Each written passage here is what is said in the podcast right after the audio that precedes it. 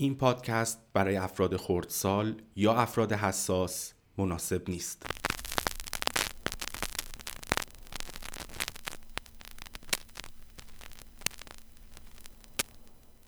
خب اینم قسمت سوم پادکست بارو اگر اولین باره که دارید به این پادکست گوش می‌کنید برای اینکه بفهمید چیه باید قسمت یک و دو رو هم گوش کرده باشید. برنامه اینه که بین هر اپیزود حداکثر یک هفته فاصله باشه. ولی خب این دفعه فکر کنم یه ماهی شد. دلیل هم اینکه چند تا پروژه همزمان هم برای خونم که اصلا دو سه بار مجبور شدم از اول بسازم و راه اندازی و توسعه دوتا معدن توی ماینکرافت خیلی کار برد. هنوزم از معدنها به اندازه کافی الماس استخراج نکردم. با این حال تونستم با استفاده از مراقبه و خودداری این قسمت رو هم بالاخره تموم کنم. یه شاتات بدم به سامان شنونده خوب بارو که چند تا پیشنهاد خوب داد که از این به بعد اگر یادم بمونه سعی می‌کنم اجرایی کنم. یکی اعلام زمان ضبط هر اپیزود که با زمان انتشار نهایتا یکی دو روز فاصله خواهد داشت.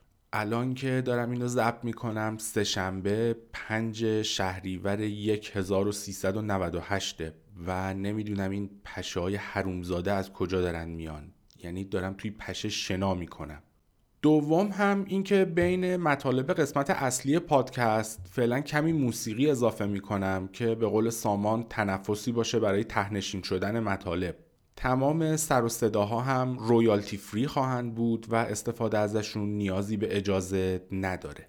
خب بعد از انتشار قسمت قبل اومدم توی توییتر کمی فعالیت رسانه‌ای کنم. من همیشه استفادهم از رسانه های اجتماعی یا تماشای عکس و کلیپ ویدئویی طول سگ و بچه گربه و جوجه تیقی و کلا حیات وحش بوده یا هم دنبال کردن یه سری آدم یا جاهایی که کارشون جر و بحث کردن و اینکه هی بگن الان سر توالت هم امروز پریود شدم یا هی قر و فوش و بد و بیرا به هم بدن نیست. آقا اومدم دو نفر رو follow کنم و چند تا پست like کردم یعنی timeline میگن feed میگن حالا هرچی یعنی به گه کشیده شد. خلاصه بعد از چند ساعت کلا بیخیال فعالیت رسانه ای شدم. نمی‌دونم از کجا رسید ولی این رفیقم حسین که اول اپیزود یکم حرفش رو زدم یه account آزمایشی News Box که سرویس جدیدیه که تیمشون ساخته رو فرستاد و گفت ببین چجوریه. نیوز باکس یه سرویس پایش شبکه های اجتماعیه. خلاصه دیدم با کمک گرفتن از این سرویس می‌تونم فقط محتوایی مربوط به پادکست رو توی توییتر پایش کنم و دیگه لازم نیست کلی پست صد من یه غاز بخونم. البته مثل اینکه هنوز استفاده ازش برای عموم باز نشد و فعلا اگر بخواید استفاده کنید باید تلفنی یا با ایمیل تماس بگیرید. فارسی گوگل کنید نیوز باکس اولین نتیجه است. خلاصه چند روز بعد inbox نیوز باکس رو باز کردم دیدم توی توییت های مربوط به پادکست همه دارن حرف خودکشی می‌زنن که بعد از چند دقیقه فهمیدم بچه های پادکست زیبولا اعلام کردن که موضوع قسمت بعدی پادکستشون مرگ خودخواسته است و از کسایی که تجربهش رو داشتن البته مسلما تجربه ناموفق دعوت کرده بودن اگر حاضرن راجع به موضوع حرف بزنن تماس بگیرن و این حرفا. والا خیلی خوشحال شدم و یه توییت براشون فرستادم که منم زمانی قصد خودکشی داشتم و خیلی کار خوبی می‌کنید می‌خواید راجع به این موضوع پادکست بسازید و چند تا پیغام پسخام خصوصی هم با هم رد و بدل کردیم. چون از یه طرف همونطور که توی اول اپیزود یک بارو اشاره کردم منم مالش ملایمی با این داستان خودکشی داشتم و از طرف دیگه موضوعی که حالا من بهش میگم سلامت روانی موضوع پادکست بارو هم هست. منم خیلی دوست دارم مشخصا راجع به افسردگی حاد و خودکشی محتوا بسازم. ولی خب به دلایل مختلف اگر یک روز هم این کارو بکنم به این زودی ها نخواهد بود. دلیل هم این که من اصلا نمی‌تونم بیش از اندازه جدی باشم یا اینکه به موضوعی که بخواد حال خودم یا شنونده رو خراب کنه بپردازم. که خب موضوع خودکشی هم جدیه و هم به هر حال محتوای شاداب از توش در آوردن حداقل برای من کار خیلی سختیه. ممکنه کسی با خودش بگه که من نه قصد خودکشی دارم نه افسردم پس اصلا چرا باید وقتم رو برای مصرف محتوایی که مستقیما به این موضوعات می‌پردازه تلف کنم؟ یک کلیپ از جردن پیترسون هست که برای بچه های زیگولا هم توییت کردم. اونها هم لینکش رو توی اطلاعات تکمیلی پادکستشون گذاشتن.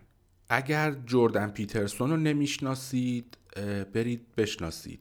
این مرد بزرگ با مطالبش به من و حداقل هزاران نفر دیگه برای بیرون اومدن از وضع سیاهی که توش گیر کرده بودیم کمک های کرده.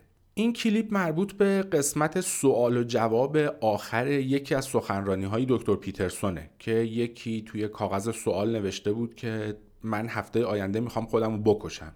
چرا نباید این کارو بکنم؟ من فقط راجع به یه تیکه کوچیک این کلیپ الان صحبت می‌کنم و اگر دوست دارید برید بقیهش رو بشنوید. اولین حرفی که جردن پیترسون در جواب این سوال می‌زنه اینه که با خودت فکر کن با این کار چه بلایی سر اطرافیانت میاری. البته قصد خیلی ها از خودکشی همین صدمه زدن و انتقام گرفتن از اطرافیانشونه که خب اون یه موضوع دیگه است. بعد مثال یکی از بیماراشو زد که این خانم سالها پیش با خواهر یا برادرش یه جر و بحث خیلی معمولی می‌کنه و یه حرف تلخی بهش می‌زنه و از اتاق میاد بیرون. همشیره این خانم هم بلا فاصله بعد از این ماجرا خودکشی می‌کنه و با گذشت سالها از اون اتفاق این خانم هنوز نتونسته به زندگی عادی برگرده. هر کدوم از ماها ممکنه به هیچ وجه افسرده نباشیم. حالا چه برسه بخوایم به خودکشی فکر کنیم. ولی این دلیل نمیشه. چون خودمون توش نیستیم این موضوعات هیچ تأثیری هم توی زندگیمون نداشته باشن. با خودم خیلی فکر کردم که اگر من جای اون خانم بودم عکس العملم چی بود؟ آیا می‌تونستم با خودم بگم به تخمم به من چه که اون طرف خیلی نازک نارنجی بوده؟ یا هم می‌شدم مثل اون خانوم و یا چیزی بین این دوتا؟ خلاصه اینکه شاید کمی مطالعه و آشنا شدن با این موضوعات یه روز ما رو توی موقعیتی بذاره که بتونیم به جای اینکه از سر ناآگاهی همسر، فرزند، دوست، همکار یا یکی از نزدیکانمون رو اینجوری از دست بدیم زودتر با رسیدگی بهشون و رسوندنشون به مشاور و متخصص به زندگی برشون گردونیم. و اما این اپیزود پادکست زیبولا با موضوع به قول خودشون مرگ خودخواسته. که بالاخره جمعه دو هفته پیش تونستم گوش کنم. در ابتدای پادکستشون ذکری هم از پادکست بارو کرده بودن که همینجا ازشون تشکر می‌کنم. بعد اینکه یعنی عجب کس شعری ساخته بودن. آخه من نمی‌دونم اینا چجوری روشون شده بود اون آشغالو منتشر کنن. صدا تو بیار پایین. مرتیکه بی ادب خوشت نیومد. گوش نمی‌کردی. حمال. چهار پنج نفری که به قول خودشون تجربه ناموفق مرگ خودخواسته داشتن و توی پادکست باهاشون صحبت کرده بودن همگی خانوم بودن که خب خیلی برام عجیب بود و والا از تون صدا و لحن حرف زدنشون برمی اومد که همچنان دچار افسردگی هن. خلاصه همینطور که داشتم گوش می‌کردم و این یارویی که الان صداشو شنیدید همینجور داشت سرشو میکوبید روی میز و به در و دیوار فوش خار مادر می‌داد. یاد ماجرایی افتادم که مهدی سالها پیش توی دوران دانشگاه برام تعریف کرد. همینجا یه شاتات هم تو مهدی که قدیمی ترین دوستمه که البته مثل اکثر قریب اتفاق دوستای قدیمیم اونم رفت خارج و الان کالیفرنیاست. این داستان مال دوازده سیزده سال پیشه.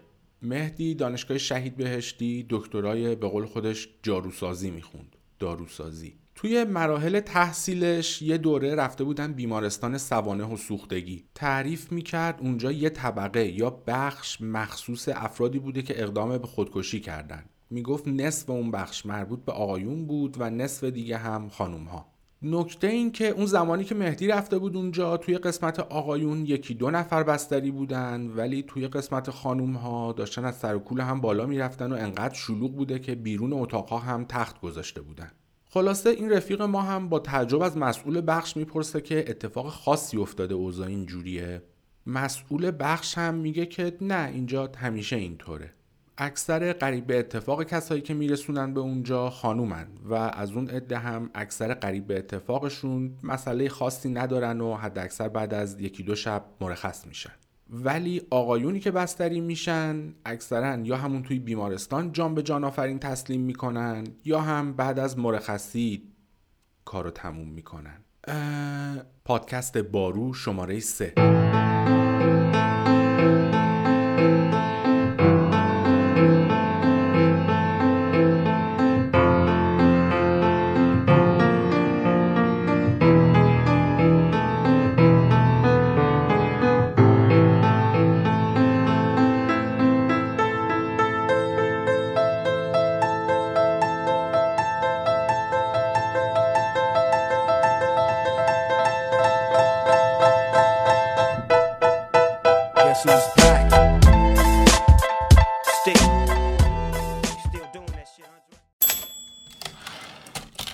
خیلی خسته برای مقاومت. چرا خودداری مثل ماهیچه است؟ صحنه آشنایی توی همه دانشکده های نقاط کشوره. دانشجوهایی با صورت آویزون که توی کتابخونه بین میز و سندلی ها تلو تلو می‌خورن و مثل زامبی به دنبال قهوه و شکر هستن. سالن های ورزش پذیرای تارنکبوتن و تخت خواب ها هم بی استفاده موندن. در استنفورد به این میگن هفته مرگ. هفت روز آخر هر ترم. دانشجوها در حال چپوندن فرمول و متون علمی توی سرشون هستن. هر شب بیدارن و جون می‌کنن تا زمانی رو که صرف پارتی و اشغال کردن و حالا جبران کنن. با این حال تحقیقات نشون میدن که این تلاش های قهرمانانه قیمت گذافی دارن. البته به غیر از دلیوری شبانه پیتزا و اسپرسوهای گرون قیمت. در مدت زمان امتحانات به نظر میاد که دانشجوها به غیر از درس خوندن هیچ چیز دیگه رو نمی‌تونن کنترل کنن. بیشتر سیگار می‌کشن به جای سالات هم بازار سیب زمینی سرخ کرده گرمه.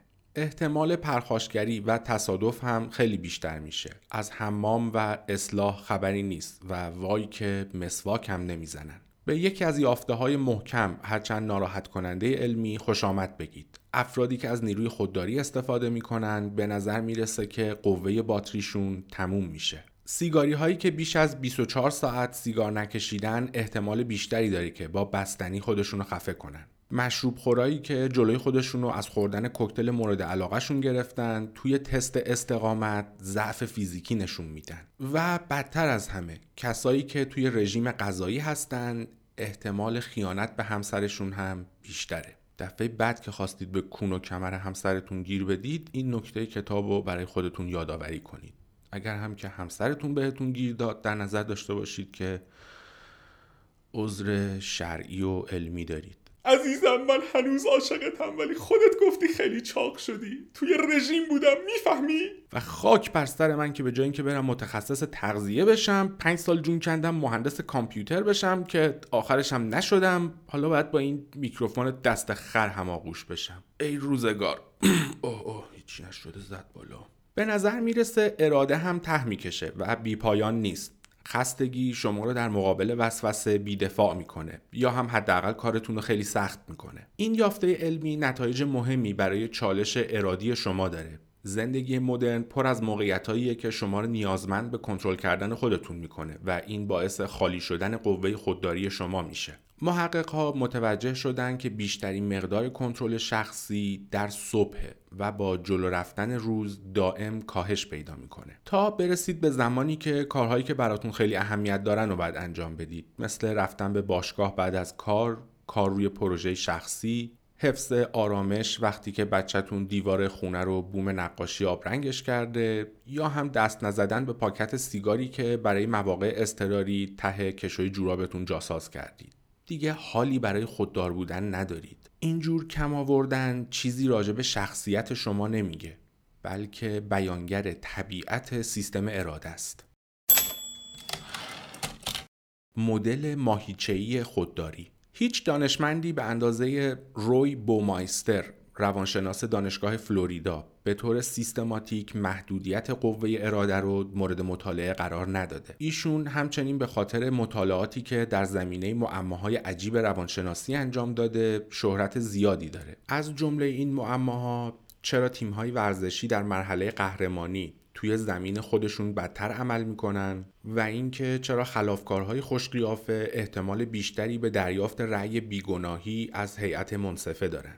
ایشون همچنین به مسائلی مثل کارهای مخربی که در مراسم شیطان پرستی صورت می‌گیره خدازاری جنسی و ادعای روبوده شدن توسط موجودات فضایی پرداخته موضوعاتی که بقیه محقق ها با سرعت تمام ازشون فرار می‌کنن با این حال میشه گفت که یافته های ترسناک تحقیقات ایشون ربط زیادی به سر و جادو ندارن و همگی بر اثر ضعف ذاتی در آدم ها هستند. در طول 15 سالی که از شروع تحقیقات ایشون میگذره از افراد خواسته که در محیط لابراتوار از ارادهشون استفاده کنن. به کلوچه نبگن تمرکزشون رو حفظ کنن عصبانیتشون رو کنترل کنن و دستشون رو توی وان آب یخ نگه دارن.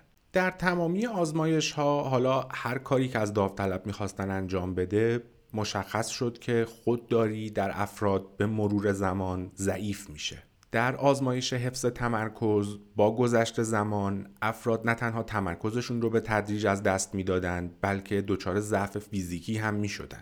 کنترل کردن احساسات در دراز مدت نه تنها باعث ترکیدن افراد می شده بلکه باعث این هم بوده که ولخرجی های بیمورد بکنن. مقاومت در برابر خوردن شیرینی نه تنها ولع به شکلات رو بیشتر می‌کنه بلکه باعث به عقب انداختن انجام وظایف میشه. به نظر می‌رسه که همه انواع چالش های ارادی دارن از یک جا انرژی مصرف می‌کنن و با هر بار مقاومت در برابر وسوسه این منبع انرژی برای استفاده در مواقع خودداری ضعیفتر میشه. این مشاهدات باعث شد که دکتر بومایستر فرضیه مبهوت کننده ای بده. عملکرد خودداری مثل عملکرد ازوله یا همون ماهیچه است. یعنی استفاده ازش باعث خستگی درش میشه. اگر بهش استراحت ندید دقیقا مثل ورزشکاری که تا حد موت به خودش فشار میاره کاملا از انرژی خالی میشه. بعد از ارائه این فرضیه دهها آزمایش و تحقیق دیگه که هم توسط دکتر بومایستر و دیگران انجام شد از صحت این فرضیه پشتیبانی کردند. یعنی این ایده که اراده یک منبع پایان پذیره کنترل اعصاب، صرفه‌جویی اقتصادی و دست رد زدن به دومی احتمالا منظور پیک یا گیلاس دومه. همگی باعث صرف انرژی از یک منبع میشن. پس از اونجایی که هر بار استفاده از اراده باعث ضعیفتر شدن اراده میشه میشه گفت که خودداری باعث به اصطلاح زنجیر پاره کردن و عدم خودداری میشه. خودداری از مکالمات خال زنکی توی محیط کار ممکنه موقع ناهار باعث پرخوری بشه و اگر بتونید به تیرامیسو دست رد بزنید پیدا کردن دوباره تمرکزتون بعد از اینکه به پشت میزتون برمیگردید کار سخت تریه در حال برگشت به خونه هستید و اون احمق لاین کناری که در حال حرف زدن با موبایلشه میپیچه جلوتون. بله فوش خواهر مادریه که با تمام وجودتون سر اون حمال بیشور فریاد می‌زنید. خیلی از چیزهایی که حدسش هم نمی‌تونید بزنید نیاز به اراده دارن و البته قوه محدود اونو خالی می‌کنن. سعی به تحت تاثیر گذاشتن کسی مخ زدن میشه فکر کنم. سعی به جا افتادن توی محیط کاری که فرهنگ قالب اونجا با ارزش های شما سازگاری نداره. تحمل یه راه سخت چه در ماشین شخصی چه وسایل نقلیه عمومی و یا تحمل یک جلسه کسل کننده. که فکر کنم خیلی مهمونی های فامیلی هم شاملش بشه. هر وقت مجبور بشید با وسوسه مقابله کنید به عوامل حواس پرتی توجه نکنید برای انتخاب کار بعدی اهدافتون رو سبک سنگین کنید یا هم به خودتون برای انجام یک کار سخت فشار بیارید ذره ذره دارید از قوه باتری ارادتون استفاده می‌کنید. و حتی مسائل جزئی و نه چندان با اهمیت. مثل انتخاب پودر ماشین لباسشویی از بین 20 برند مختلفی که توی فروشگاه جلوتونه. اگر مغز و بدنتون نیاز به مکس و برنامه ریزی دارن یعنی اینکه دارید به ماهیچه البته خیالی خودداریتون فشار میارید. این مدل تشبیه اراده به ماهیچه یه خوبیایی داره و یه بدیهایی. این خوبه که بدونیم هر بار که توی یه چالش ارادی شکست می‌خوریم به خاطر ضعف شخصیتی یا ذاتیمون نیست. بعضی مواقع این شکست ها نشون دهنده اینن که داریم خیلی سخت کار می‌کنیم. اما با این حال این مدل این آسودگی خیال رو بهمون میده که نمی‌تونیم از خودمون انتظار بی اشکال یا همون پرفکت بودن داشته باشیم. ولی از طرف دیگه نشون دهنده اشکالات جدی هم هست. اگر قوه اراده محدودیت داره پس ما در راه رسیدن به بزرگترین اهدافمون محکوم به شکست هستیم و با توجه به اوضاع زندگی مدرن که دائما نیاز به خوددار بودن داره آیا عاقبت ما در نهایت تبدیل شدن به ارتشی از زامبی های بی اراده است که فقط به دنبال ارزای آنی خواسته ها و حوث هاشون هستند؟ خب خوشبختانه چیزهایی وجود داره که با استفاده ازشون هم می‌تونید به خستگی ارادتون فائق بشید و هم قدرت خودداریتون رو تقویت کنید. مدل ماهیچه‌ای اراده فقط به اینکه بفهمیم چرا شکست می‌خوریم کمک نمی‌کنه بلکه به ما نشون میده چطور می‌تونیم به خودداریمون ورزش بدیم و اونو تقویت کنیم. از اینجا شروع می‌کنیم که چرا ارادمون خسته میشه و بعد درسی از ورزشکارهای استقامتی می‌گیریم که می‌تونن شرایط خستگی شدید رو تحمل کنن و به فعالیتشون ادامه بدن. و در ادامه به این می‌پردازیم که با استفاده از چه استراتژی و تمریناتی می‌تونیم استقامت خودمون رو در خوددار بودن افزایش بدیم.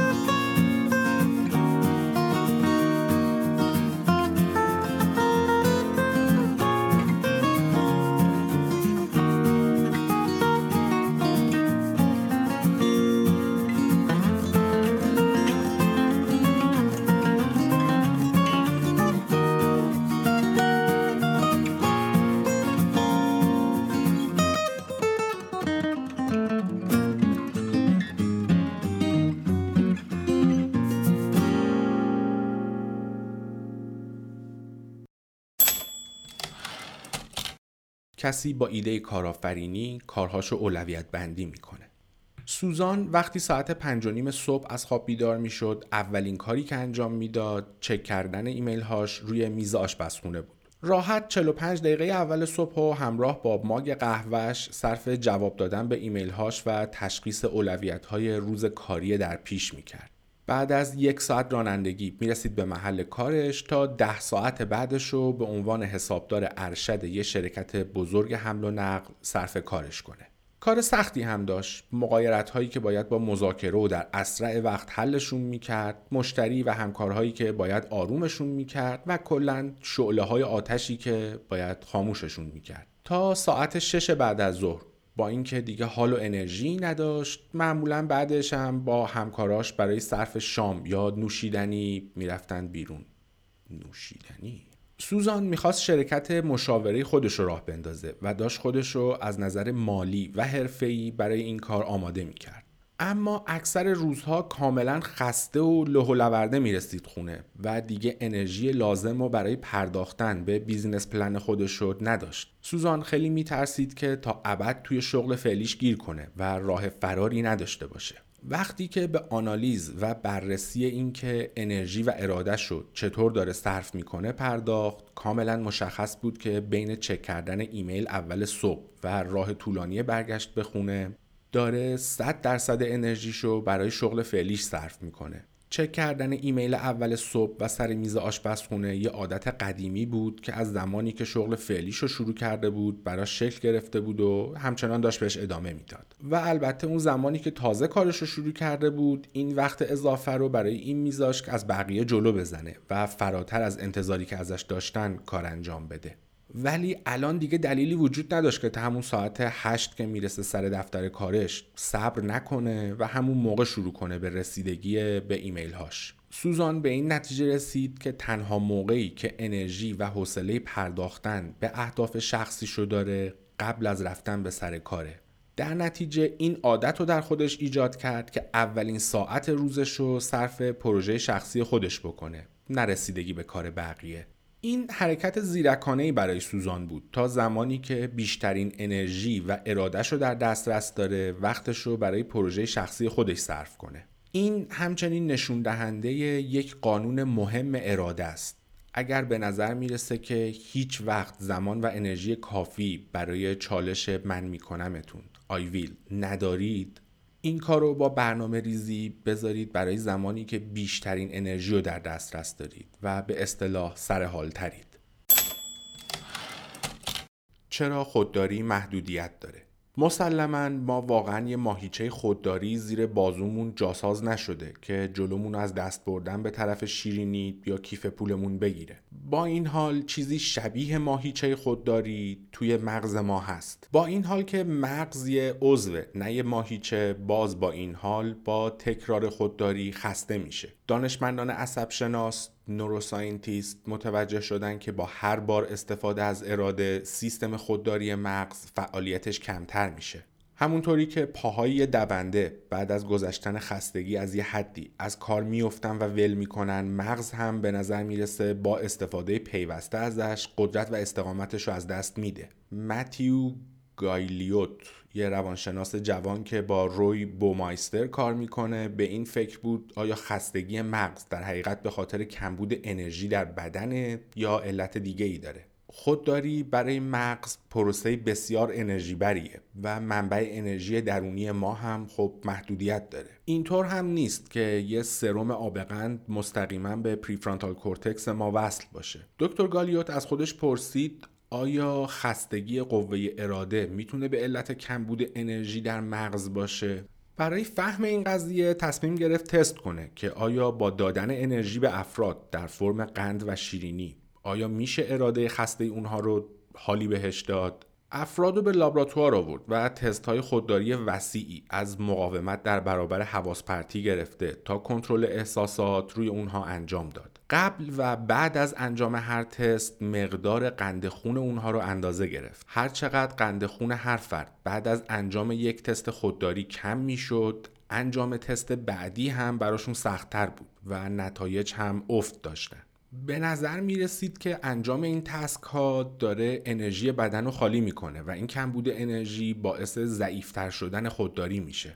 دکتر گالیو در ادامه به این داوطلب های خالی از خودداری یه لیوان لیموناد داد. نصف افراد لیموناد شیرین شده با شکر گرفتن تا قند خونشون بره بالا و نصف دیگه لیموناد بدون قند که با شیرین کننده مصنوعی شیرین شده بود گرفتن و در حقیقت انرژی بهشون نرسید. شگفتانگیز این که تأمین قند خون باعث بازیابی قوه اراده میشه. شرکت کننده هایی که قند بهشون رسیده بود خودداریشون بهبود پیدا کرد. اونهایی هم که قندی بهشون نرسیده بود روند ضعیف شدنشون ادامه داشت. معلوم شده که کمبود قند خون فاکتوریه که میشه باهاش شکست ارادی و پیش بینی کرد. از تسلیم شدن در مقابل یه تست سخت گرفته تا پرخاشگری و فریاد زدن سر بقیه هنگام عصبانیت. گالیوت که حالا پروفسور دانشگاه زیروه در ترکیه است. شت.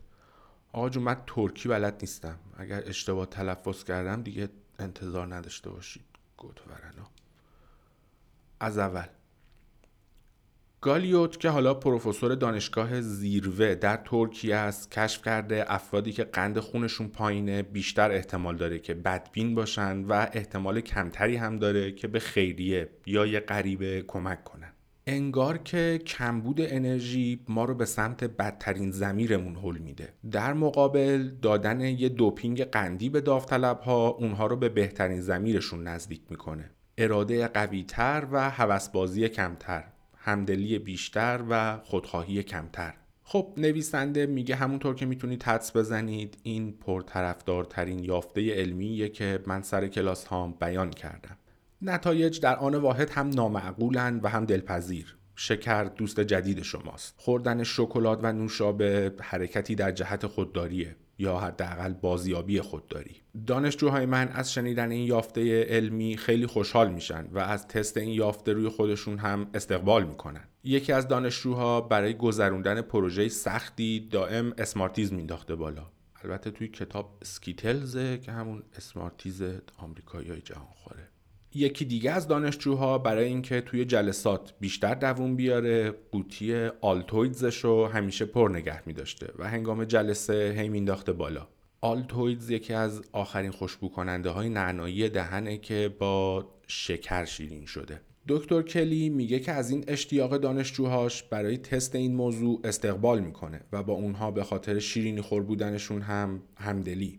و حتی معترف به اینه که سالهای درازی با خودش سر کلاس شناخت روانشناسی شکلات می آورده تا بلکه بتونه تمرکز دانشجوهای جدیدش رو به جای فیسبوک روی درس نگه داره. نویسنده میگه اگر شکر واقعا نسخه سهرامیز تقویت اراده بیشتر بود الان یک کتاب خیلی پرفروش زیر دستش بود و کمپانی های قول شکر و شیرینی هم برای اسپانسر شدن صف کشیده بودن. اما همونطور که معلف و دانشجوهاش در حال انجام آزمایشات بازیابی اراده بودند بعضی از دانشمندها از جمله گالیوت سوالهای هوشمندانه ای مطرح کردند. کارهایی که به خودداری ذهنی نیاز دارن دقیقا چقدر انرژی مصرف می‌کنن و آیا واقعا بازیابی این انرژی با مصرف مقدار متنابهی شیرینی شدنیه؟ رابرت کورزبان این روانشناسام اسمشون مثل خودشون کج و کوله است. رابرت کورزبان روانشناس دانشگاه پنسیلوانیا معتقده که انرژی مورد نیاز مغز برای خوددار بودن نصف Tic Tac در دقیقه است. Tic Tac با KitKat اشتباه نشه. اگر نمی‌دونید چیه گوگل کنید. T I C T A C. فکر کنم اینجا هم باشه. از این قرصای کوچیک خوشبو کننده دهنه. این مقدار ممکنه بیشتر از نیاز مغز برای انجام کارهای فکری باشه ولی حتما خیلی کمتر از انرژی مورد نیاز بدن هنگام ورزشه. پس با فرض اینکه برای طی مسافت 4 تا کوچه به اندازه کافی انرژی دارید و آخرش قش نمی کنید انرژی مورد نیاز برای خودداری هم نمی‌تونه انرژی بدن شما رو خالی کنه. و البته نیازی به یه نوشیدنی 100 کالری نیست تا دوباره باک سوختتون رو پر کنید. پس چرا افزایش مصرف انرژی مغز هنگام خودداری باعث میشه به سرعت اراده ما ته بکشه؟ بحران انرژی. برای جواب به این سوال بد نیست برگردیم به بحران بانکی آمریکا در سال 2009 بعد از رکود اقتصادی سال 2008 سیلی از پول از طرف دولت فدرال به طرف بانک ها جریان گرفت. این تزریق پول برای این بود که بانک ها بتونن از پس تعهداتشون بر بیان و دوباره شروع کنن به وام دادن. با این حال بانک ها حاضر نبودن به بیزینس های کوچیک یا افراد حقیقی پول بدن. اونها اطمینانی به ادامه جریان دریافت پول از طرف دولت نداشتند برای همین پولهای دریافتی رو به اصطلاح احتکار کردن. حرومزاده های عوضی. معلوم شده که مغز شما هم می‌تونه تبدیل به یک حرومزاده عوضی بشه. مغز در هر لحظه مقدار بسیار کمی براش تأمین انرژی میشه. اون می‌تونه مقدار کمی انرژی رو توی سلولهاش ذخیره کنه ولی در اکثر اوقات وابسته به جریان دائمی گلوکوزیه که از طریق جریان خون دریافت می‌کنه. سلول های تشخیص گلوکوز در مغز دائما در حال اندازهگیری مقدار انرژی موجود در خون هستند. وقتی که مغز متوجه افت انرژی در خون میشه حالتی کمی عصبی به خودش می‌گیره. اگر انرژی تموم بشه چی؟ دقیقا مثل بانک ها ممکنه تصمیم بگیره که دیگه خرج نکنه تا منابعی رو که در اختیار داره از دست نده. مغز بودجه انرژی خودش رو محدود می‌کنه و دیگه تمام انرژی که در اختیار داره رو به کار نمی‌گیره. اولین چیزی که مغز مصرف انرژیشو میاره پایین چیه؟ خودداری. یکی از انرژی برترین کارهایی که مغز انجام میده برای حفظ انرژی مغز میلی به در اختیار گذاشتن تمام منابع ذهنی در اختیار شما نخواهد داشت منابعی که باعث مقاومت در برابر وسوسه، تمرکز حواس و کنترل احساسات شما هستند. محققین دانشگاه داکوتای جنوبی XT ونگ دکترای اقتصاد رفتاری Behavioral Economy و رابرت دوراک روانشناس مدلی با عنوان بودجه انرژی مغز برای خودداری ارائه دادند. این دو مدعی شدن که مغز با انرژی مثل پول برخورد می‌کنه وقتی که منابع زیادن انرژی مصرف می‌کنه. ولی با کمبود منابع شروع به ذخیره انرژی می‌کنه. برای تست این فرضیه اونها از 58 نفر افراد بالغ در سنین بین 19 تا 51 سال دعوت کردند برای آزمایش ارادهشون به لابراتوار بیان. به شرکت کننده ها یک سری انتخاب بین دو جایزه داده میشه. مثلا 120 دلار امروز یا 450 دلار یک ماه دیگه. یک جایزه همیشه کمتر بوده ولی شرکت کننده ها در زمان کمتری نسبت به جایزه بزرگتر دریافتش می‌کردن. روانشناس ها این رو یک تست کلاسیک خودداری می‌دونن چون این مقابله بین رضایت آنیه در مقابل عاقبت طولانی مدت ولی بهتر. در پایان بررسی داوطلب ها شانس اینو داشتن که یکی از جوایزی رو که انتخاب کردن و برنده بشن. این برای حصول اطمینان از وجود انگیزه کافی در شرکت کننده ها بود تا برای رسیدن به چیزی که می‌خوان تصمیمات واقعی بگیرن. قبل از شروع آزمایش محقق ها میزان قند خون شرکت کننده ها را اندازه گیری و ثبت کردند تا به اصطلاح ببینم بودجه پایه خودداری جمع چقدره. بعد از انجام راند اول تصمیم گیری به نیمی از شرکت کننده ها نوشابه گازدار معمولی یعنی شیرین شده با شکر دادن تا سطح قند خونشون بره بالا. و به نصف دیگه هم نوشابه گازدار رژیمی دادن. بعد دوباره میزان قند خون همه رو اندازه گیری و ثبت کردن و از شرکت کننده ها خواستن راند دوم تصمیم گیری رو شروع کنن. کسایی که نوشابه معمولی خورده بودن قند خونشون افزایش ناگهانی پیدا کرده بود و همچنین اونها احتمال بیشتری داشت جلوی خودشون رو از ارزای آنی بگیرن تا به جایزه بزرگتر برسن. در مقابل قند خون اونهایی که نوشابه رژیمی خورده بودن کاهش پیدا کرد و این شرکت کننده ها احتمال بیشتری داشت که برای ارزای آنی خواسته هاشون و دریافت سریعتر جایزه کوچیکتر رو انتخاب کنن. چیزی که اینجا مهمه این که نوع تصمیم گیری به اندازه دقیق قند خون ربطی نداشت بلکه این جهت تغییر بود که روی تصمیم گیری اثر میذاشت. مغز می‌پرسه آیا مقدار انرژی در دسترس داره کم میشه یا زیاد؟ و بعد تصمیم می‌گیره که آیا این انرژی رو مصرف بکنه یا ذخیره. افراد گرسنه نباید به خوراکی نبگن. احتمالا مغز انگیزه دیگه هم برای ذخیره انرژی و عدم خودداری در مواقعی که سطح انرژی بدن پایینه داره. مغز ما در محیطی بسیار متفاوت از محیط امروزی ما تکامل پیدا کرده. محیطی که منابع غذایی غیرقابل پیش بینی بوده. سفرمون به صحرای سرنگیتی و اون لاشه آهو یادتون هست؟ جناب دکتر دوراک و ونگ فکر می‌کنن که مغز همچنان از مقدار قند خون برای پیشبینی کمبود یا انبوه مواد غذایی استفاده می‌کنه. آیا بوته ها پر از میوه یا خشک و بیجون؟ آیا شام جسدش جلوی پامون افتاده یا باید دنبالش بدویم؟ آیا غذا به اندازه کافی برای همه هست یا باید با شکارچی های بزرگتر و سریعتر رقابت کنیم؟ زمانی که مغز در حال شکل گیری بود افت قند خون ربط زیادی به مصرف انرژی در prefrontal cortex برای خودداری از خوردن نون خامه ای نداشته و بیشتر نشانه کمبود منابع غذایی بوده. اگر مدتی بوده که غذایی پیدا نکرده بودید قند خون هم افت می‌کرده.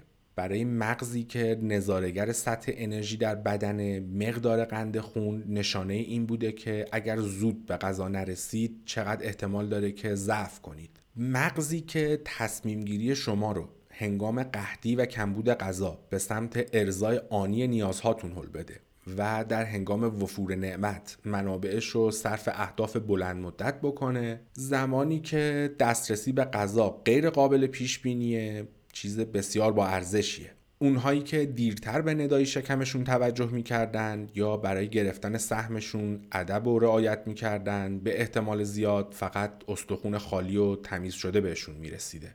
در زمان قحطی انسانهای اولیه‌ای که از روی میل و هوسشون عمل می‌کردن شانس بیشتری برای زنده موندن داشتن. اونی که شهامت ریسک بزرگ داشته از امتحان غذای جدید و کشف مکانهای جدید گرفته تا جفتگیری با آدمهای جدید معمولا احتمال زنده موندن خودش یا حداقل ژنهاش بیشتر بوده. والا منم همینو میگم. آدم باید تنوع طلب باشه. چیزی که ما امروز در دنیای مدرن بهش میگیم از کنترل خارج شدن شاید در حقیقت تهمونده یه عادت غریزی در مغز برای ریسک پذیر بودن. برای جلوگیری از مرگ و گرسنگی مغز ریسک پذیرتر و هوسبازتر میشه. و البته تحقیقات جدید هم نشون دادن که آدم های گرسنه احتمال بیشتری داره حاضر به انجام هر کار ریسکی یا خطرناکی هم بشن. مثلا آدم هایی که گرسنه و در حال روزه هستن احتمال بیشتری داره که سرمایه گذاری های پرخطر بکنن یا تنوع جفتگیریشون هم بیشتر بشه. این توضیح روانشناسی تکاملی evolutionary psychology در باب خیانته. این لاشیا با زبون روزه هم خیانت می‌کنن. استغفر الله این غریزه در جامعه مدرن متاسفانه دیگه کارایی نداره. افت قند خون دیگه خیلی بعیده. نشانه قحطی یا نیاز فوری به تولید مثل برای ادامه زنجیره ژنتیکیمون باشه. ولی وقتی قند خونتون میفته مغز همچنان ترجیحش به برنامه های کوتاه مدت و رفتار غریزیه. و دیگه تصمیم گیری عاقلانه که با اهداف بلند مدت همسو باشن توی اولویت های کاری مغز نخواهد بود. و این به این معنیه که کاسب ها قبل از صرف ناهار احتمال بیشتری داره که خریدهای احمقانه بکنن. افرادی که توی رژیمن احتمال بیشتری داره بلیت لاتاری ارمغان بهزیستی بخرن. و سیاستمدارهایی که وعده صبحانه رو جا میندازن هم احتمال بیشتری داره که منشی دفتر کارشون رو یعنی دیگه نتونن مقاومت کنن. رژیم غذایی برای اراده. بله درسته که مصرف قند و شیرینی باعث شارژ کوتاه مدت نیروی اراده میشه. اما در دراز مدت مصرف شیرینی برای خوددار بودن استراتژی خوبی نیست. هنگام استرس و فشار عصبی خوردن غذاهای process شده پرچرب و پرشیرینی بسیار هوسانگیزه. اما انجام این کار در نهایت باعث سقوط و انهدام خودداریه. بالا پایین رفتن ناگهانی قند خون در طولانی مدت باعث اختلال در سیستم جذب قند در بدن و مغز میشه. یعنی ممکنه قند خونتون بالا باشه ولی کم انرژی و بیحال باشید. همونطور که برای میلیون ها نفر آمریکایی که با دیابت تایپ دو زندگی می‌کنن به همین شکله. کار بهتر این که مخزن انرژیتون رو با خوراکیایی که جذب طولانی مدت تری دارن پر نگه دارید اکثر قریب به اتفاق روانشناس ها و متخصصین تغذیه رأیشون به مصرف غذاهای کم شیرین یا همون با قند خیلی کم low glycemic ه تا سطح قند خون رو ثابت نگه دارن. مثال گوشت کمچرب، مغز، دانه و حبوبات، غلات با فیبر بالا و اکثر میوه و سبزیجات. یعنی کلا خوراکی هایی که در شکل طبیعی هستند و یه خرمن شکر و چربی و مواد شیمیایی بهشون اضافه نشده. ممکنه همین تغییر رژیم غذایی خودش نیاز به خودداری داشته باشه ولی هر کاری برای این تغییر انجام بدید دستاوردش خیلی بیشتر از انرژی و خودداریه که برای این تغییر صرف می‌کنید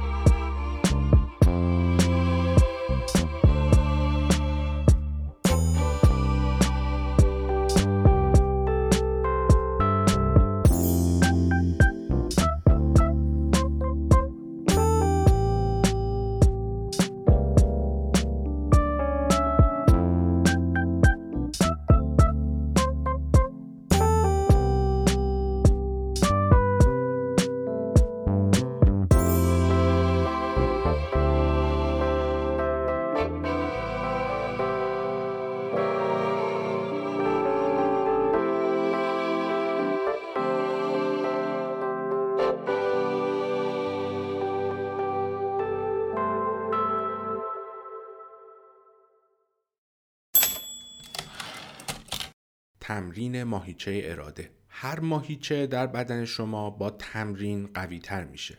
از ماهیچه بازو با دنبل زدن گرفته تا ماهیچه انگشتای دست با مسج بازی روی موبایل. اگر خودداری هم مثل یک ماهیچه است پس اون رو هم باید بشه با تمرین قوی تر کرد. مثل ورزش فیزیکی استفاده از ماهیچه اراده هم ممکنه اون رو خسته کنه ولی با گذشت زمان و ادامه تمرین باعث قوی تر شدنش میشه. محقق ها این ایده رو با انجام یه رژیم تقویتی اراده آزمایش کردند. منظور هم خدمت سربازی یا خوردن مجون های شستشوی روده نیست. این کار رو خیلی ساده تر انجام دادن. با درخواست از داوطلب ها برای کنترل چیز کوچیکی که معمولا بهش توجه نمی‌کردن ماهیچه خودداری اونها رو به چالش می‌کشن. برای مثال یکی از برنامه های تمرین اراده این بوده که از داوطلب ها می‌خوان توی یه فرجه زمانی که به دلخواه خودشون تعیین می‌کنن کاری رو به انجام برسونن. اینو برای هر کاری که مدتها به عقب انداختید می‌تونید انجام بدید. مثلا تمیز و مرتب کردن انباری یا کمد. مهلت های زمانی هم می‌تونه اینجوری باشه که مثلا توی هفته اول فقط در رو باز کنید و به خرت و پرتا خیره بشید. توی هفته دوم فقط به سر و سامون دادن به قسمت آویز لباس برسید. توی هفته سوم هرچی مال قبل از زمان ریاست جمهوری ریگانه رو بندازید دور. هفته چهارم ببینید که خیریه‌ای هست که اسکلت قبول کنه. این دکترم با این مزه ریختنش. احتمالا قند خونش پایین بوده. ببخشیدش. خلاصه گرفتید داستان چیه؟ وقتی که داوطلب ها به مدت دو ماه به این مهلت هایی که به خودشون داده بودن عمل کردن نه تنها قفسه ها بود که تمیز شده بود و پروژه ها که به پایان رسیده بود این بهبود به قسمت های دیگه زندگیشون هم سرریز کرد. رژیم غذاییشون بهتر شد بیشتر ورزش کردن و مصرف سیگار الکل و کافئینشون هم پایین اومد. انگار که اونها ماهیچه خودداریشون رو تقویت کرده بودن. تحقیقات دیگری در این زمینه نشون دادن متعهد بودن به انجام خودداری هرچند کوچیک ولی دائم و مستمر. مثل توجه و بهبود حالت نشستن و ایستادن. خودداری از خوردن شیرینیجات یا یادداشت خرجها و بودجه نگه داشتن باعث تقویت عمومی اراده میشه. هرچند انجام این خودداری های کوچیک ممکنه بی تاثیر به نظر بیان ولی به نظر میاد وضعیت ما رو برای مواجهه با چالش ارادی اصلی که داریم و برامون مهمه بهتر می‌کنن مثل حفظ تمرکز هنگام کار، توجه و رسیدگی به سلامت، مقاومت در برابر وسوسه و ولع و کلا کنترل بیشتر روی احساسات. در تحقیق دیگه ای که در Northwestern University توسط یک تیم روانشناس انجام شد معلوم شد که انجام تمرینات تقویت اراده حتی به مدت دو هفته باعث کاهش خشونت بین زن و شوهرها میشه. توی این تحقیق چهل نفر داوطلب بالغ بین سنین 18 تا 45 سال که با هم توی رابطه عاشقانه بودن و به سه گروه تقسیم می‌کنن. البته منظور این که جفت جفت توی رابطه بودن و منظور اورجی چهل نفره نیست. حتما هم که به غیر از من کسی به اورجی شک می‌کنه. از یه گروه می‌خوان از دست ناندامیننتشون استفاده کنن. ترجمه اینو نمی‌دونم چی میشه. منظور اینه که اگر راست دستن از دست چپشون استفاده بکنن و بالعکس. آره ازشون می‌خوان از اون یکی دستشون برای کارهایی مثل غذا خوردن، مسواک زدن و باز کردن در استفاده کنن. از گروه دوم می‌خوان از فوش دادن خودداری کنن و به جای آره بگن بله yes instead of yeah. گروه سوم هیچ دستورالعملی نمی‌گیرن بعد از گذشت دو هفته دو گروهی که خودداری کرده بودن احتمال خیلی کمتری داشته که به خاطر مسائل ناراحت کننده معمول زندگی مشترک مثل حسادت یا احساس مورد توهین قرار گرفتن کارشون به خشونت فیزیکی بکشه. در مقابل گروه سوم هیچ تغییری نمی‌کنن. حتی اگر شخصا با مسئله خشونت فیزیکی درگیری ندارید ولی همه با احساس از کوره در رفتن و انجام کاری که بعدا ازش پشیمون میشیم آشناییم تمرین دادن و بهبود عملکرد ماهیچه اراده در این تحقیقات ربطی به چالش های ارادی مشخصی که ازشون استفاده کردن نداره. تعهد به فرجه زمانی برای انجام کار استفاده از دست چپ برای باز کردن و فوش ندادن. بلکه این ایجاد عادت توجه به کاری که می‌خواهید انجام بدید و انتخاب کار سختتر به جای کار آسونتره که باعث تمرین دادن و تقویت ماهیچه اراده میشه. در حین انجام هر کدوم از این تمرینات اراده مغز شما عادت می‌کنه تا قبل از وارد عمل شدن مکس و تعمل کنه. کوچیک و کم اهمیت بودن این تمرینات هم احیانا به پروسه تقویت کمک می‌کنه. این تمرینات سخت هستند ولی نه دیگه تا حد خفگی و از پادر آوردن. و با این حال که ایجاد این محدودیت های شخصی نیاز به توجه زیادی دارن ولی بعیده که باعث ایجاد احساس محرومیت بشن. کم اهمیت بودن نسبی این چالش های ارادی به داوطلب ها اجازه داد تا بدون احساس تنفر و هیجانی که معمولا مانع ایجاد تغییر میشن بتونن به ماهیچه خودداریشون تمرین بدن و تقویتش کنن. خب اگر می‌خواید برای تقویت ارادتون تمرینات کوچیکی مثل همین هایی که حرفشو زدم انجام بدید در ادامه دکتر کلی نویسنده کتاب چند تا پیشنهاد داده. برای تقویت قدرت من نمی کنمتون I want که توی قسمت اول حرفش رو زدم متعهد بشید که دیگه فوش ندید یا از یه عادت بدی که توی حرف زدن دارید دوری کنید. وقتی میشینید پاهاتون رو روی هم نذارید یا هم همون استفاده از دست چپ به جای دست راست یا بالعکس برای غذا خوردن و درباز کردن. برای تقویت قدرت کردن یعنی من می‌کنم آی ویل. خودتون رو متعهد به هر روز انجام کاری بکنید. کاری که معمولا انجام نمی‌دید. این هم فقط برای ایجاد عادت و بهونه نیاوردنه.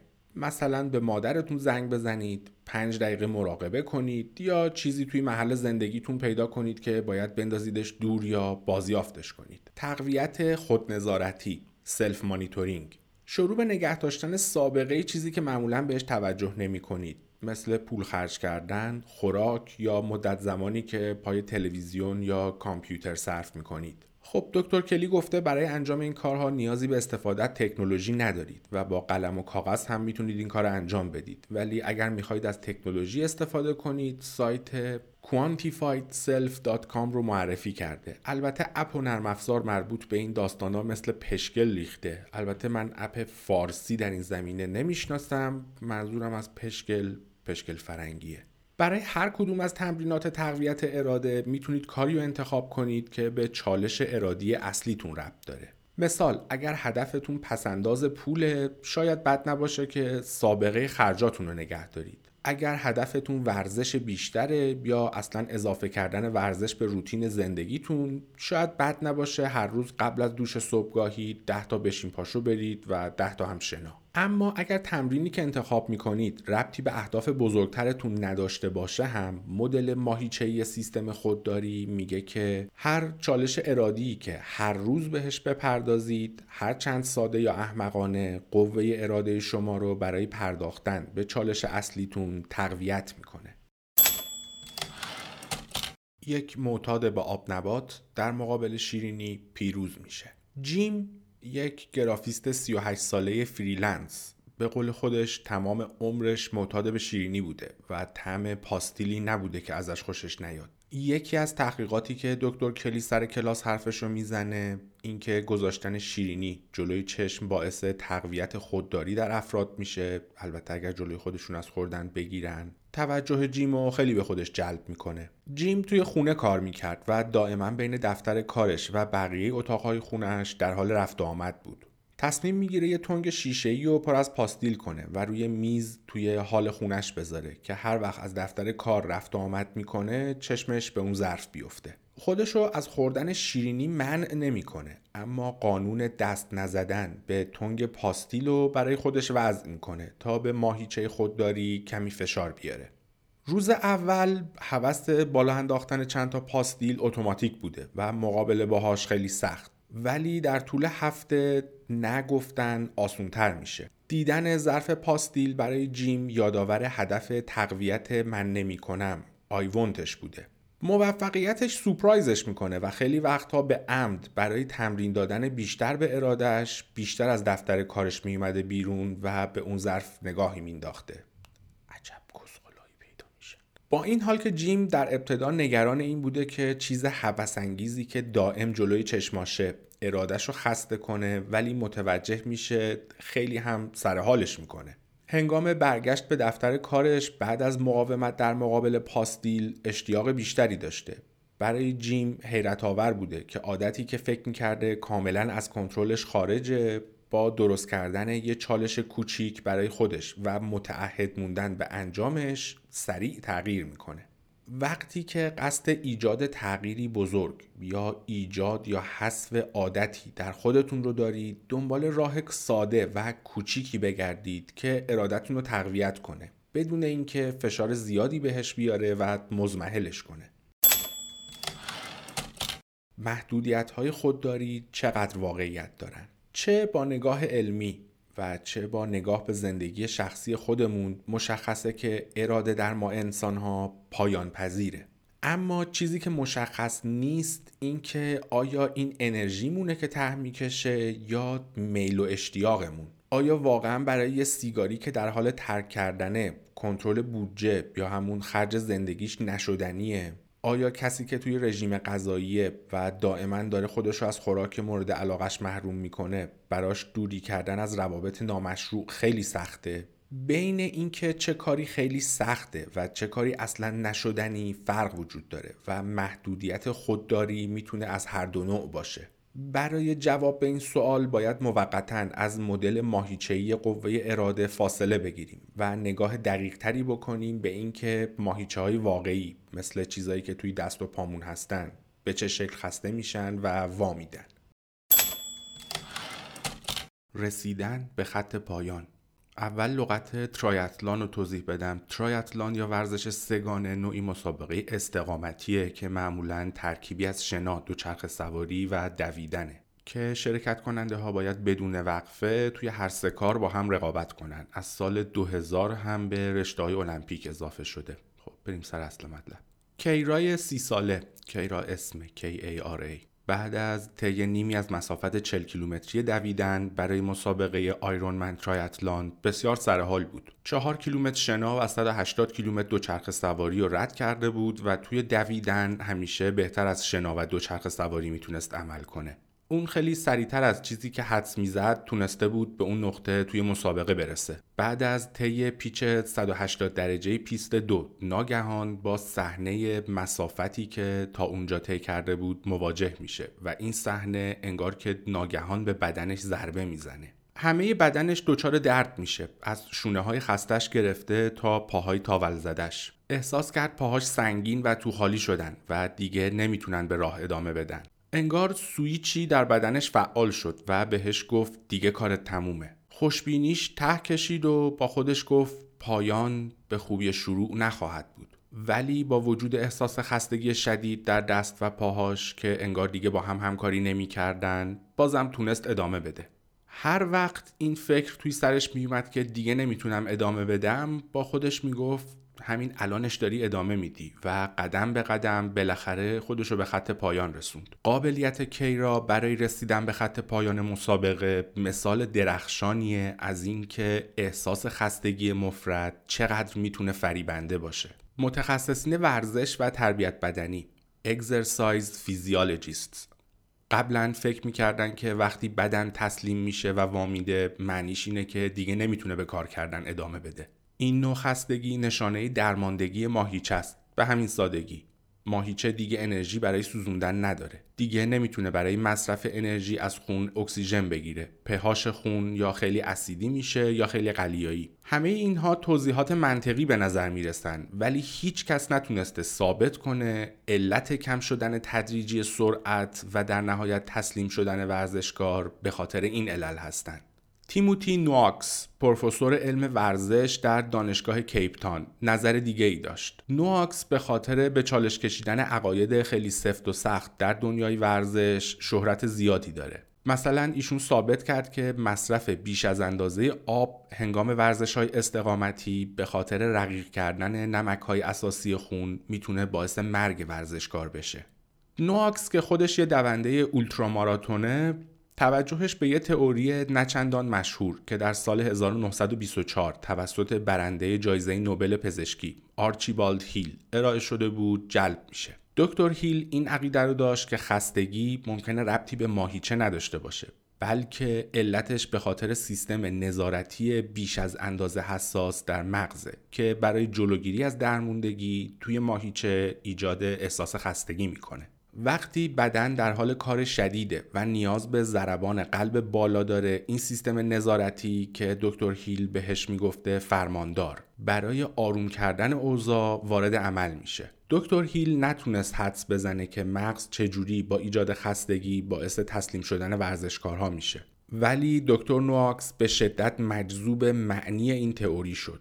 خستگی فیزیکی حقیقیه که مغز به بدن می‌زنه. اگر این حرف درست باشه معنیش اینه که قابلیت فیزیک یه ورزشکار خیلی فراتر از شروع احساس خستگی از طرف بدنه که داره کم میاره دکتر نواکس به همراه چند تا از همکاراش شروع به مطالعه شواهدی کردند که برای ورزشکارهای تحت فشار فیزیکی شدید چه اتفاقی میافته. اونها هیچ علت فیزیولوژیکی برای اینکه ماهیچه چرا تسلیم میشه پیدا نکردن و به جاش به نظر می‌رسه که این مغزه که به ماهیچه ها فرمان ایست میده. مغز با احساس افزایش ضربان قلب و خالی شدن ذخیره انرژی ترمز بدن رو می‌کشه در همین حین مغز ایجاد احساس خستگی شدید می‌کنه که البته هیچ ربطی به ظرفیت ماهیچه به ادامه انجام کار نداره به گفته دکتر نواکس به خستگی مفرد دیگه نباید به عنوان یک اتفاق فیزیکی نگاه کرد بلکه اون فقط یک احساسه. اکثر ماها احساس خستگی و نشانه این می‌دونیم که دیگه نمی‌تونیم ادامه بدیم. ولی این تئوری میگه که این فقط یک حسه که مغز برای تشویق ما به ایستادن یا همون استاب کردن در ما ایجاد می‌کنه. همونطور که ترس و اضطراب جلوی ما رو از انجام کارهای خطرناک می‌گیره و احساس تهوع و حال به هم خوردگی جلوی ما رو از خوردن چیزی که مسموممون می‌کنه می‌گیره. ولی به خاطر اینکه خستگی فقط یک سیستم هشدار زودرسه ورزشکارهای حرفه‌ای می‌تونن به طور معمول از نقطه‌ای که به نظر ما محدودیت فیزیکی بدن رد بشن. این ورزشکارها می‌دونن که اولین موج احساس خستگی هیچ وقت به معنی رسیدن به حد تواناییشون نیست و با انگیزه کافی می‌تونن ردش کنن. خب حالا این چه ربطی به موضوع اصلی ما که دانشجوهایی بودن که مخشون رو با اطلاعات پر می‌کردن و شکمشون رو با آتاشخال داره؟ یا کسایی که توی رژیمن و به همسرشون خیانت می‌کنن یا کارمندهایی که نمی‌تونن تمرکزشون رو حفظ کنن؟ بعضی دانشمندها بر این عقیدن که محدودیت خودداری در ما دقیقا مثل محدودیت فیزیکی در بدنمونه. ما معمولا قبل از اینکه واقعا نیروی ارادمون ته بکشه احساس می‌کنیم که ته کشیده. قسمتیش برمیگرده به مغز که هدفش حفظ ذخیره انرژیه. همونطور که مغز برای جلوگیری از درموندگی به ماهیچه های بدن میگه که سرعتشون رو بیارن پایین احتمالا همین کار رو با قسمت تشنه انرژی خودش یعنی prefrontal cortex می‌کنه. پس معنیش این نیست که ما ارادمون تموم شده. فقط باید انگیزمون رو برای استفاده ازش پیدا کنیم. تصوری که ما از قابلیت خودمون داریم احتمالا تعیین می‌کنه که کی تسلیم میشیم یا ادامه میدیم. روانشناس های استنفورد افرادی رو پیدا کردن که اعتقادی به خستگی فکری بعد از چالش های خودداری ندارن این قهرمان های اراده نشانه های معمول ضعف اراده که مدل ماهیچه‌ای اراده پیش بینی می‌کنه درشون ایجاد نمیشه. یا حداقل توی آزمایش های ارادی که محقق ها با حفظ اخلاق توی لابراتوار می‌تونن انجام بدن کم نمیارن. چه نمکی بود اگر مثلا خیانت هم آزمایش می‌کردن. مثلا جای کلوچه شکلاتی یه کلوچه دیگه میذاشتن جلوشون. استغفر الله بر اساس همین یافته ها روانشناسای دانشگاه استنفورد تئوری در زمینه اراده دادن که به اندازه تئوری دکتر نواکس در زمینه ورزش انقلابیه. یافته های علمی وسیعی که نشان دهنده محدودیت خودداری هستند احتمالاً به تصور یا شایدم بهتر بگیم توهم افراد نسبت به ظرفیت ارادهشون برمیگرده نه ظرفیت فیزیکی و فکری واقعیشون. تحقیقات در این زمینه تازه شروع شده و هیچکس ادعا نکرده که ظرفیت خوددار بودن نامحدوده. اما خیلی خوشاینده که فکر کنیم ارادمون از چیزی که تصور می‌کنیم خیلی بیشتره. این همچنین بیانگر این احتماله که ما هم مثل ورزشکارهای حرفه‌ای می‌تونیم از خستگی ارادمون عبور کنیم و به خط پایان چالش ارادی خودمون برسیم. اگر خواست باشه اراده هم جور میشه. وقتی کیرای ورزشکار که جلوتر حرفش رو زدم وسط مسابقه احساس کرد دیگه نمی‌تونه ادامه بده به خودش یادآوری کرد که چقدر می‌خواد این مسابقه رو به پایان برسونه. توی سرش جمعیتی رو که توی خط پایان در حال تشویق کردن هستن و مجسم کرد. معلوم شده که ماهیچه خیالی اراده رو میشه با انگیزه مناسب به سمت استقامت بیشتر هل داد. مارک موراون و الیزاوتا سلساروا روانشناس های دانشگاه آلبانی چند آزمایش با موضوع انگیزه دادن به دانشجوهای با اراده خسته انجام دادن. همونطور که انتظار میره پیشنهاد پول به این دانشجوها کمک کرد تا ذخیره قوه ارادشون رو پیدا کنن و کاریو که قبل از پیشنهاد پول برای انجامش خیلی خسته بودن و به انجام برسونن. همچنین موقعی که محققها به دانشجوها گفتن که اگر نهایت تلاششون رو بکنن کمک به پیدا کردن درمان آلزایمر خواهند کرد خودداری دانشجوها ناگهان افزایش پیدا کرد. و در نهایت فقط دادن اطمینان به دانشجوها که اگر بیشتر تلاش کنند توی انجام کارهاشون بهتر خواهند شد به دانشجوها کمک کرد تا از احساس خستگی ارادشون عبور کنند با این حال که این آخری انگیزه کمرنگتری به نظر میاد ولی می‌تونه تعیین کنه که آیا افراد به تغییر دادن در سبک زندگیشون پایبند میمونن یا هم بعد از یه مدت باز برمیگردن به حالت قبل. اگر تصور شما از سختی ترک سیگار این باشه که یک سال بعد هم به اندازه روز اولی که دیگه نیکوتین بهتون نرسید و می‌خواید صورتتون رو چنگ بزنید سخت خواهد بود به احتمال زیاد بیخیال ترک سیگار میشید. ولی اگر بتونید روزی رو تصور کنید که راحت و به طور طبیعی به سیگار کشیدن نمیگید تحمل شکنجه اول کار بسیار راحت تر خواهد بود. یک مادر ناامید قوه خواستنش رو پیدا می‌کنه ارین مادر یک جفت پسر دوقلو بود که در دوره اوج شیطونیشون به سر می بردن. اون از مسئولیت سرپرستی به شدت خسته شده بود و پسراش که تازه با نگفتن آشنا شده بودن داشتن دیوانش می‌کردن. از کوره در رفتن و پرخاشگری حتی به خاطر مسائل خیلی ساده ولی دائمی با دوقلوها دیگه به یه روتین توی زندگی اون تبدیل شده بود. چالش ارادی اون توی کلاس این شد که وقتی نزدیک به منفجر شدن چجوری آرامش خودش رو حفظ کنه.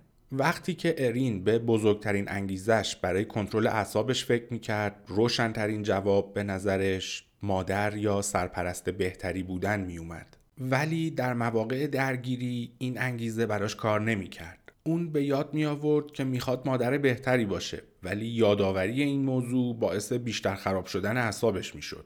ارین متوجه شد که لذت بردن از مادری براش انگیزه بزرگتریه. با این حال که با مادر بهتری بودن خب فرق می‌کنه. داد و فریادهای ارین فقط به خاطر خرابکاری پسراش نبود. اینکه می‌دید نمی‌تونه مادر ایدئالی باشه هم به شدت عصبانی و ناامیدش می‌کرد. نیمی از اوقات اون از خودش ناراحت بود ولی این ناراحتی رو با فریاد زدن روی بچه هاش خالی می‌کرد. اون همچنین از اینکه مجبور شده شغلشو که خیلی هم توش احساس موفقیت می‌کرد. ترک کنه بسیار دلازرده بود. و حالا به جای پرداختن به شغلش مجبور بود به کاری بپردازه که احساس رضایتی براش در پی نداشت. یادآوری این که مادر خوبی نیست به خوددار بودنش کمکی که نمی‌کرد هیچ بلکه باعث خرابی بیشتر حالش می‌شد. برای اینکه اراده خودش رو برای منفجر نشدن پیدا کنه ارین باید متوجه این می‌شد که حفظ آرامش همونقدر که برای بچه هاش خوبه به بهبود حال خودش هم کمک می‌کنه. داد زدن لذتی نداشت و حتی از خودش توی مواقعی که از کوره در می‌رفت متنفر بود. فاصله ای که بین ایدئال با واقعیت زندگی وجود داشت اینقدر زیاد بود که اون یواش یواش داشت به اینکه آیا اصلا می‌خواد مادر باشه شک می‌کرد. و البته ارین می‌خواست که بخواد مادر باشه. تلاش برای مکس نفس عمیق و عکس عمل آروم فقط برای مادر بهتری بودن برای پسراش نبود. بلکه اون می‌خواست از وقتی که با بچهاش صرف می‌کنه لذت ببره و از اینکه شغلش رو برای مادر شدن ترک کرده رضایت داشته باشه. با این بینش جدید ارین متوجه شد که راحتتر می‌تونه خودش رو آروم نگه داره. داد نزدن سر بچه هاش راهی شد که دیگه سر خودش هم داد نزنه و از واقعیت آشفته مادر بودن هم لذت ببره.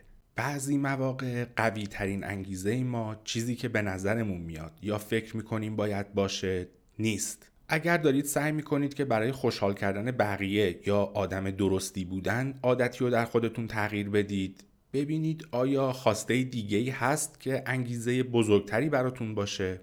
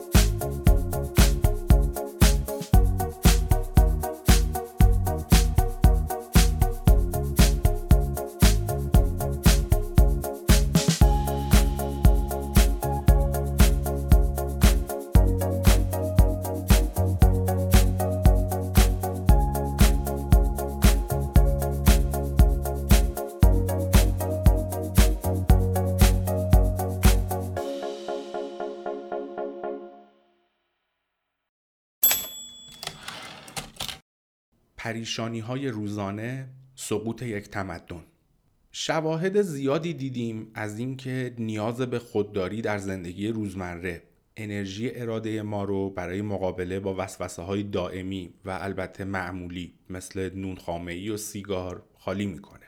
و این البته خبر خوبی نیست. اما هر اندازه که این وسوسه ها راه ما رو برای رسیدن به اهداف شخصیمون سخت می‌کنن این در مقابل پیامد جمعی جامعه ای که افرادش به طور مزمن اراده ضعیفی دارن چیزی به حساب نمیاد. این حقیقت ترسناک در نتیجه یه تحقیق و آزمایش با عنوان بازی جنگل forest game که اثرات ضعف مزمن قوه اراده رو روی منافع جمعی مورد بررسی قرار داده میشه به طور روشن دید. در این شبیه سازی اقتصادی economic simulation بازیکنها به مدت 25 سال صاحب یک کمپانی تولید چوب شدن به هر بازیکن 500 هکتار جنگل تعلق گرفت و بهشون گفته شد که این جنگل هر سال 10 درصد رشد می‌کنه و در هر سال حد اکثر می‌تونن 100 هکتار درخت قطع کنن به ازای هر هکتار درخت های قطع شده 6 سنت به بازیکن ها پرداخت می‌شد. به محاسبات کاری نداشته باشید فقط اینکه با این شرایط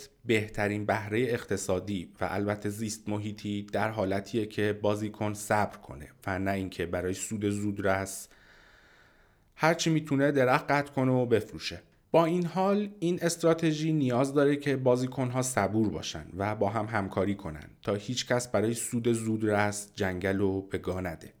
قبل از شروع بازی گروهی از بازیکنها یه تست خودداری برای حفظ تمرکز و جلوگیری از حواس پرتی انجام دادن که نمونه کلاسیک خالی کردن قوه اراده است. طبیعتا این گروه با اراده خسته تر یا همون ضعیفتر وارد بازی شدن توی بازی این گروه از بازیکنها برای رسیدن به بهره اقتصادی کوتاه مدت با سرعت تمام جنگل و نابود کردند. در پایان دهمین سال شبیه سازی از 500 هکتار اولیه فقط 62 هکتار جنگل باقی مونده بود و در پایان 15 همین سال جنگل هاشون رو به طور کامل با خاک یکسان کردند و بل اجبار شبیه سازی زودتر از موعد پایان گرفت. بازیکن ها با هم همکاری نکردند و با استراتژی پیشفرز تا کسی نفروخته تا می‌تونی به جیب بزن بازی کردن فکر کنم یه جورایی همون بکن در روی خودمون میشه.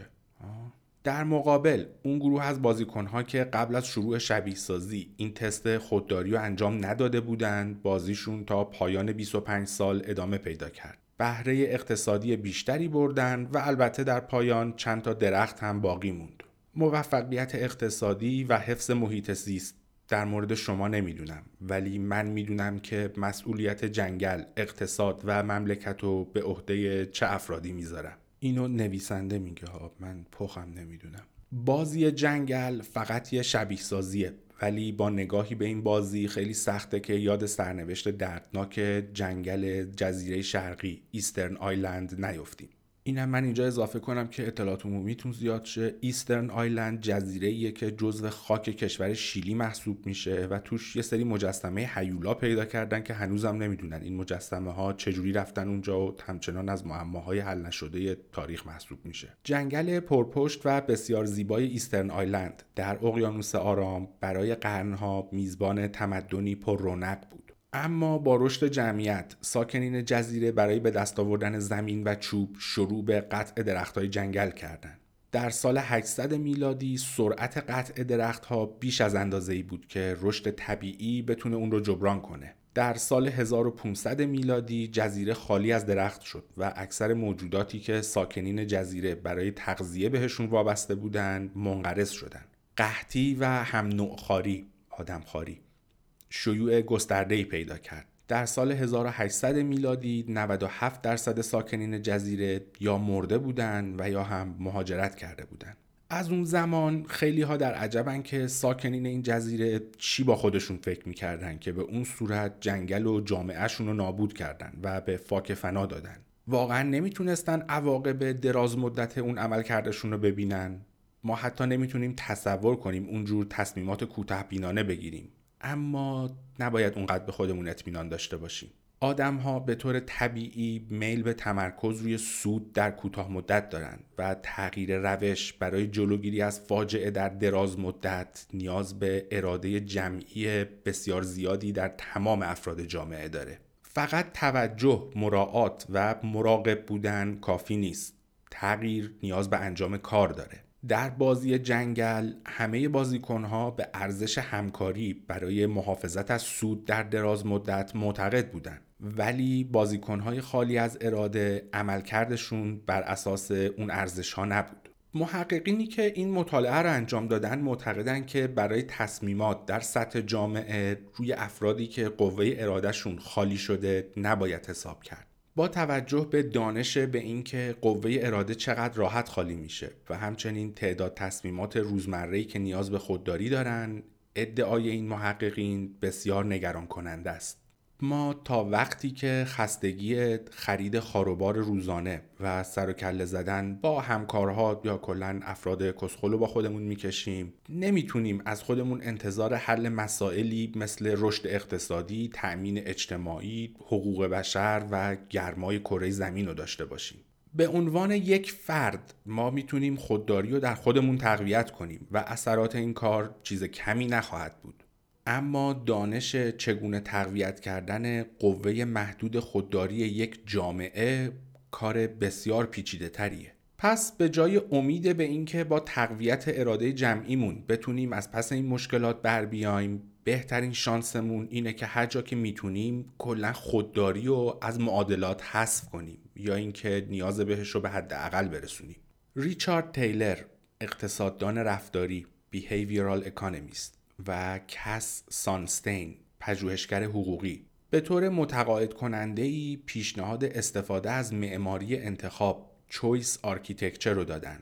سیستمی که با استفاده ازش مردم بتونن به طور متداوم بر اساس ارزش ها و اهدافشون تصمیم گیری کنن.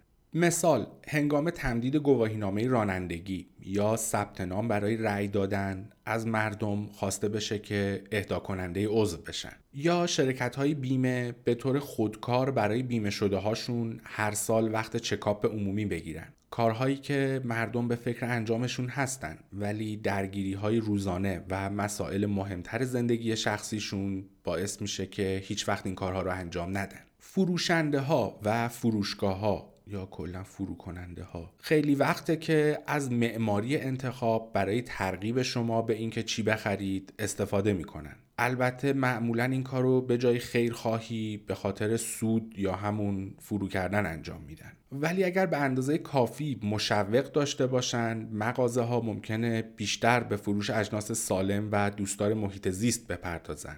و به جای پر کردن فضای اطراف صندوق از اجناس هوسی مثل آبنبات و مجلات زرد می‌تونن از این فضا برای تشویق مشتری هاشون به خرید نخ دندون، کاندوم و میوه تازه استفاده کنن. یا با کاندوم میوه‌ای یه تیر به دونشون بزنن.